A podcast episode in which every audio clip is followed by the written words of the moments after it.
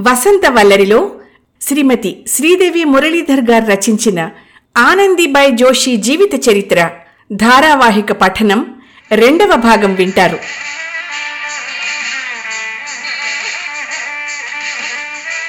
థియోడోసియా carpenter మాటలలో ఈ లేఖలు మా మధ్య అపరిమితమైన సాన్నిహిత్యానికి కారణమయ్యాయి. హిందూ ధర్మం ఆచార వ్యవహారాలు సంప్రదాయాలు మతపరమైన విశ్వాసాలు అన్నింటి గురించి ఆనందిబాయి నాకు సవివరంగా తెలియపరిచేది. ఆనందిబాయి పంపే ఫోటోలు నాకు నా కుటుంబానికి కనువిందు చేశాయి. చేతుల నిండా రకరకాల గాజులు కంకణాలు మెడలో పనితనంతో కూడిన హారాలు చెవులకు చేతివేళ్ళకు మాత్రమే కాక పాదాలకు ఆభరణాలు నుదుట తిలకం ఇవన్నీ ధరించిన హిందూ యువతి అందమైన స్పష్టమైన నిర్దుష్టమైన ఆంగ్ల వాక్యాలలో నాకు తన జీవన విధానం తెలియపరచడం నన్ను ఆనందాశ్చర్యాలకు లోను చేసింది. ఉత్తరాలు ఫోటోలే కాక ఒకరికొకరం వార్తాపత్రికలు విత్తనాలు పువ్వులు పంపుకున్నాం.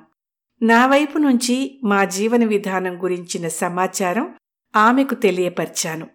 భారతదేశంలో ఆభరణాలకు ఎక్కువ ప్రాధాన్యం ఇస్తారని చెబుతూ చెవిపైన ముక్కు మీద తాము ఆభరణాలు ధరిస్తామని ఆంగ్లేయులకు అవి అనాగరికమైనవి అనిపించినా ఆ నగలన్నీ స్త్రీ సౌందర్యాన్ని ఇనుమడింపచేస్తాయని ఇండియాలో భావిస్తారని ఆనందిబాయి చెప్పింది. ముఖ్యంగా మరాఠా వస్త్రాలంకరణ ఆభరణాలు భారతదేశంలోని ఇతర ప్రాంతాల కన్నా భిన్నమని ఆమె వివరించింది. నేను నా శిరోజాల ముక్కను నా జ్ఞాపకంగా ఆమెకు పంపితే తాను కూడా ప్రతిగా తన జడ ముక్కను నాకు పంపుతూ అలా పంపడం తమ సంప్రదాయానికి విరుద్ధమని వితంతువు మాత్రమే జుట్టు కత్తిరించుకుంటుందని తెలిపింది. మరోసారి భారతదేశంలోని వితంతువుల ప్రస్తావనలో ఆనందీబాయ్ ఇలా చెప్పింది. వితంతువు అనే పదమే నాకు గగుర్పాటును కలిగిస్తుంది. మీ అమెరికాలోనూ వితంతువులు కష్టనష్టాలు అసౌకర్యాలు ఎదుర్కొంటారు. నిజమే. కానీ మా దేశంలో వితంతువుల దుర్దశతో పోలిస్తే అవన్నీ అణుమాత్రమే అని నిశ్చయంగా చెప్పగలను. మనం ఉత్తరాలు రాసుకోవడం ఆరంభించినప్పుడు నేను గమనించలేదు కానీ ఇప్పుడు నేను తుచ్చమైనవిగా భావించే సాధారణ దైనందిన విషయాలు కూడా వివరంగా మాటలలో పొదిగినప్పుడు ఎంతో బాధాకరమనిపిస్తున్నాయి. మరోసారి మరో సందర్భంలో ఆనందిబై ఇలా చెప్పింది. నా అలవాట్లు మర్యాదలు సంప్రదాయాలు నా ఆరోగ్యానికి అవరోధాలు కానంతవరకు విడువకుండా పాటించాలని నేననుకుంటున్నాను. నా దేశంలో జీవిస్తున్నట్టు మీ దేశంలో జీవించగలనా? అందుకు నేను చెల్లించవలసిన మూల్యం ఏమిటి? నా దేశంలో స్త్రీల కడగళ్ళు నన్ను కలిచివేస్తున్నాయి. పశ్చిమ దేశాల విశాల దృక్పథమనే ఉజ్వల కాంతి మా దేశంపై ప్రసరించి మేము విముక్తి దిశగా చైతన్యం వైపు నడవాలని ఆతృతగా ఉంది. నా మనసులో భావాలు సుస్పష్టంగా చెప్పలేకపోతున్నాను. పురుషుడైనా స్త్రీ అయినా తన అవసరాలు పోషణ సంరక్షణ కోసం ఒకరి మీద ఒకరు ఆధారపడకూడదు అని నేను నమ్ముతున్నాను. ఆ స్వావలంబనే కుటుంబ కలహాలను సాంఘిక పతనాన్ని జరగకుండా కాపాడగలిగేది. ఆ తర్వాత అనారోగ్యం కారణంగా ఆనంది తన పుట్టింటికి కళ్యాణ్ వెళ్ళి అక్కడ దొరికే చక్కని పనితనం గల వెండి జరీ వస్తువులను కానుకగా పంపుతూ ఇలా రాసింది. మేము పద్దెనిమిది వందల ఎనభై ఒకటి ఏప్రిల్ నాలుగున కలకత్తా చేరుకున్నాం. ఇంతకుముందు మీకు పంపినవి కచ్ ప్రాంతపు అడవి పూలు. మీరు నన్ను ఎంతగానో ఉత్సాహపరిచినా నేను కచ్లో నాటిన పూల తోటకు సరైన సంరక్షణ చేయలేకపోయాను. నాకు ఇష్టము ఆసక్తి రెండూ లేకపోవడం వల్ల. అయినా మీరు నన్ను ప్రోత్సహించినందుకు మీకు రుణపడి ఉన్నాను. ఇలా చెబుతూ ఆనంది హైందవ పూజా విధులలో పుష్పాల ప్రాముఖ్యాన్ని ప్రతి దేవతకు దేవుడికి ప్రీతికరమైనటువంటి పూలు చెట్లు మొక్కలు వాటన్నింటి యొక్క విశేష గుణాలు వర్ణించింది. అదే సంవత్సరం మే నెలలో తన ఆరోగ్యం గురించి అమెరికా ప్రయాణం గురించి ఎంతో నైరాశ్యంతో రాసింది. మేము ఎంతో దురదృష్టానికి గురైనందువల్ల నా భర్త ఇక్కడ అనగా కలకత్తాలో ఎక్కువ కాలం ఉద్యోగం కొనసాగిస్తాడని అనుకోను. మాకు ఇక్కడ ఆప్తులు స్నేహితులు ఎవ్వరూ లేరు. బెంగాలీలకు మా మరాఠాలకు భోజన పద్ధతులు ఆచార వ్యవహారాలలో ఎన్నో తేడాలున్నాయి. ఆంగ్లేయులను మా పట్ల సానుభూతితో వ్యవహరించమని అసలే అడగలేము. మేము ఒక జర్మన్ వ్యాపారి ఇంట బాడుగకు ఉంటున్నాం. అతడు ఆడవాళ్ళు వాడే టోపీలు తయారుచేసి అమ్ముతాడు. ఇంట అడుగు పెట్టగానే ఇంటి పనివాళ్ళందరూ నా చుట్టూ చేరి ఒక వింత మనిషిని చూసినట్టు చూశారు. ఇంటి యజమానురాలు సరే సరి. తన గది కిటికీ నుంచి తొంగి చూసి పక్కపక్క నవ్వింది. నా భర్త నాకు చదువు చెప్తుంటే నేనేదైనా పాఠం అప్పచెప్తుంటే యజమానురాలు వద్దు పిల్లలకు నిద్రాభంగం అవుతుందని వారిస్తూ ఉంటుంది. కొందరికి నేను నా భర్త రాత్రంతా పోట్లాడుకుంటామని నేను రూఢీగా వివాహితను కానని చెప్తోంది. ఒక పదిహేను రోజుల పాటు చేతిలో డబ్బున్నా సరిగ్గా ఏమీ తినలేకపోయాం. మా వంట సామాన్లు బట్టలు పడక సామాన్ల సంచీలు మాకు కలకత్తా చేరలేదు. మేము తడినేలపై పడుకోవలసొచ్చింది. ఇలాంటి పరిస్థితి మా జీవితంలో ఎప్పుడూ ఎదుర్కోలేదు. స్నేహితులు హితులు లేని చోటికి వెళ్తే ఏం జరుగుతుందో తెలిసొచ్చింది. అటువంటప్పుడు దేశం కాని దేశంలో ఏమవుతుందో కదా? మా హరిశ్చంద్ర మహారాజును మీ బైబిల్లో జాబ్ లాగా పీడించారు. తన భార్యా బిడ్డలకు రాజ్యానికి సిరి సంపదలకు దూరమైనాడు. అయినా సరే తన సత్యవ్రతానికి భంగం కలగకుండా ఎన్నో కష్టాలను ఎదుర్కొన్నాడు. తొణకకుండా పరీక్షలన్నీ నెగ్గినందుకు భగవంతుడు అతడికి పోగొట్టుకున్నవన్నీ ప్రసాదించాడు. ఆమె భర్త గోపాల్ నమ్మకాన్ని ధైర్యాన్ని పోగొట్టుకున్న ఆనందీబాయి ఆశాభావంతో మనగలిగింది. పద్దెనిమిది వందల ఎనభై ఒకటిలో ఆమె మళ్ళా ఇలా రాసింది. కలకత్తాలో స్నేహపూర్వక వాతావరణం లేదు.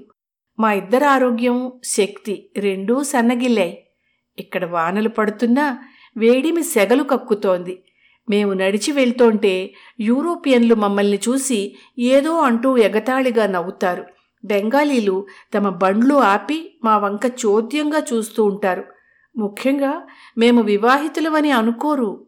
ఇక్కడ జనానా పద్ధతి ఉండడం వల్ల మహిళలు తమ బంధువుల మధ్యకు భర్త ఎదుటికి రావడానికి కూడా జంకుతారు. స్త్రీ ముఖంపై ఎల్లవేళలా మేలి ముసుగు ఉండవలసిందే. ఆమె ఎవ్వరితోనూ మాట్లాడకూడదు. నవ్వడం అసలే కూడదు. ఇంగ్లాండ్లో చదువుకుని తిరిగి వచ్చిన బాబులు కూడా తమ భార్యలతో పై ఆచ్ఛాదన లేని గుర్రపు బగ్గీలలో ప్రయాణించరు. విదేశాలలో చదువుకున్న బాబులదే ఈ పరిస్థితి అయితే నిరక్షరాస్యులైన సామాన్యుల మాట ఏమిటి? మేము ఆస్ప్లనేడ్పై నడిచి వెళ్తుంటే ఒక సిపాయి మమ్మల్ని ఆపి నీతో నడుస్తున్న ఈ స్త్రీ ఎవరు? అంటూ వెటకారంగా అడిగి నా భర్తను అవమానించాడు. నా భర్త కోపంగా అతడి గురించి కమిషనర్కి ఫిర్యాదు చేస్తానని అతని పేరడిగాడు. వెంటనే అతడు మర్యాదపూర్వకంగా అక్కడి నుండి వెళ్ళిపోయాడు. ఇది పరిస్థితి. ఆనంది నుండి వచ్చిన అనేకానేక ఉత్తరాలలో ఈ ఉత్తరాన్ని పూర్తి సారాంశంతో మీ ముందుంచుతున్నాను. అది కలకత్తాలో ఆగస్టు ఇరవై ఏడవ తేదీ పద్దెనిమిది వందల ఎనభై ఒకటవ సంవత్సరం. ప్రియమైన మౌషి మీ జూలై మూడు ఉత్తరం చేరిందన్న విషయం ఇంతకుముందు ఉత్తరంలో తెలియచేశాను. ఈ నా ఉత్తరంలో దానికి జవాబు రాస్తున్నాను. మీ ఉత్తరం నాకు ఎంతో సాంత్వనను ఆనందాన్ని కలిగించింది.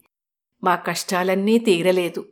ఆందోళనలు గత ఐదు నెలలుగా మమ్మల్ని పీడిస్తున్నాయి.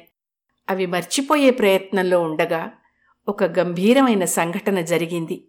బెంగాల్ గవర్నర్కి వైసరాయ్ ఒక వర్తమానం పంపించాడు. ఆ రోజు ఆదివారం పద్నాలుగవ తారీఖు. ప్రత్యేక అధికారులు షిమ్లా నుండి ఆ వర్తమానంపై శ్రద్ధ పెట్టారు.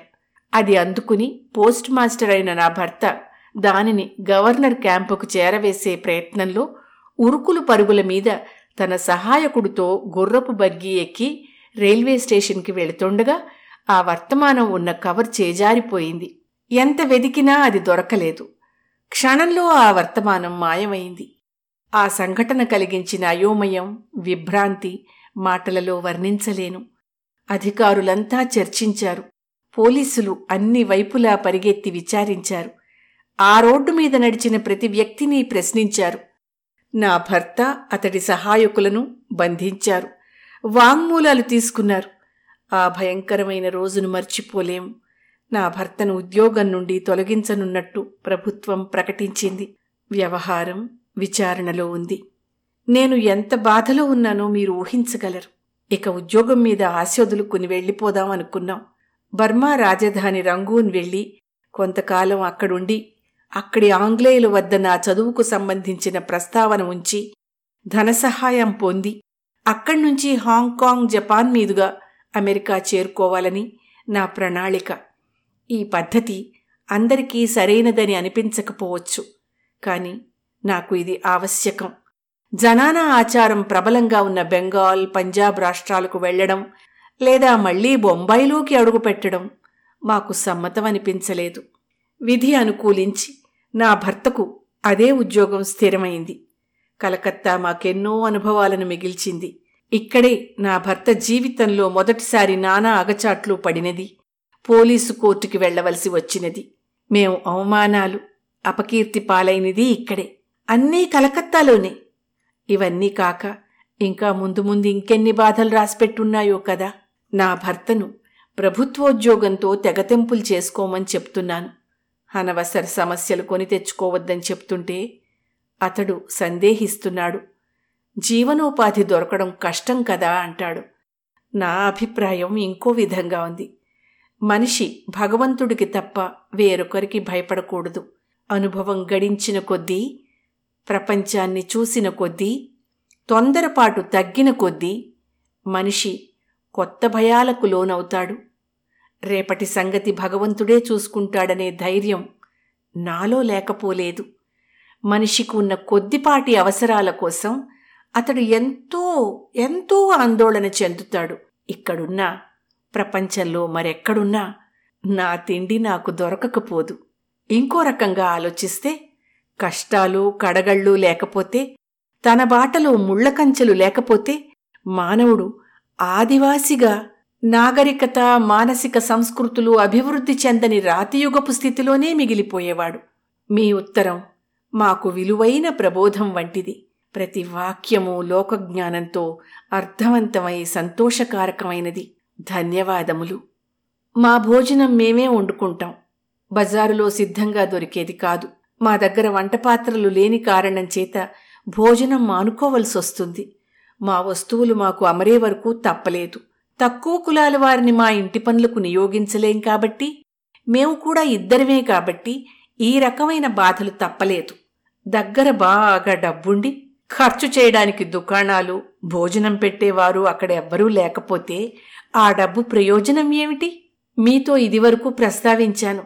భారతదేశ ప్రజలు పర్యాటక వర్గం కాకపోవడం చేత మేము బస చేసిన ప్రతి ఊళ్ళోనూ హోటళ్ళు లేవు. మేము సాధారణంగా యాత్రలకు వెళ్తే మాకు వలసిన ఆహారం సిద్ధం చేసుకుని వెంట తీసుకువెళ్తాం. పాలు పంచదారలతో ఏమాత్రం నీరు తగలకుండా తయారు చేసిన పదార్థాలు కొంతకాలం చెడిపోకుండా ఉంటాయి. నీరు వాడి వండిన పదార్థాలు వెంట తీసుకుని వెళ్ళం. నీళ్ళు పోసి వండే వంట అప్పటికప్పుడే తింటాం. అందుచేత డబ్బు అనేది మా భారతీయులకు అంత ఉపయోగకరమైన వస్తువు కాదు. నాకు తెలిసిన ఓ పెద్ద మనిషి మహారాష్ట్రంలోని ఖాందేశ్కు వెళ్తే అక్కడ ఎవ్వరూ అతడికి ఆశ్చర్యం ఇచ్చి భోజనం పెట్టలేదు. అతడు ఎంత డబ్బు ఇస్తానని ప్రలోభపెట్టినా ఎవ్వరూ ముందుకు రాలేదు. అతడు చెట్టు కింద నిద్రపోయి మర్నాడు ఇల్లిల్లూ తిరిగినా ఎవ్వరి మనసు కరగలేదు.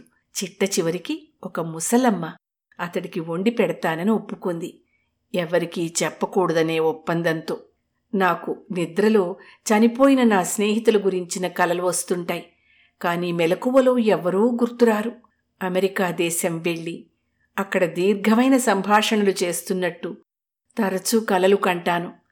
ఇవన్నీ దేనికి సూచనలో మరి? ఎయిమీకి ఒక ఉత్తరం జత చేస్తున్నాను. ఆమె నాకు జవాబు రాస్తుందని ఆశిస్తున్నాను.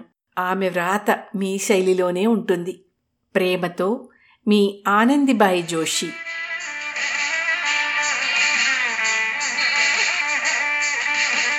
ఈనాటి వసంత వల్లరిలో ఆనందిబాయి జోషి జీవిత చరిత్ర రెండవ భాగం విన్నారు. రచన శ్రీమతి శ్రీదేవి మురళీధర్.